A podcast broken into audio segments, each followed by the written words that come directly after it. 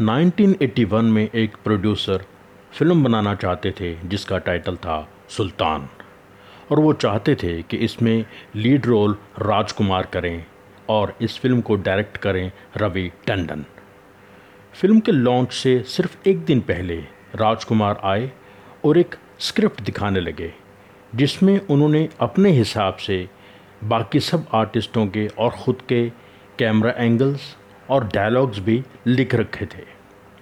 रवि टंडन ने राजकुमार को कहा कि मैं कई फ़िल्में डायरेक्ट कर चुका हूँ और बड़े बड़े स्टार्स के साथ मैंने काम किया है। आज तक सब लोगों ने मेरे हिसाब से काम किया है। किसी ने अपनी पसंद से डायलॉग्स या कैमरा एंगल्स मुझे नहीं बताए।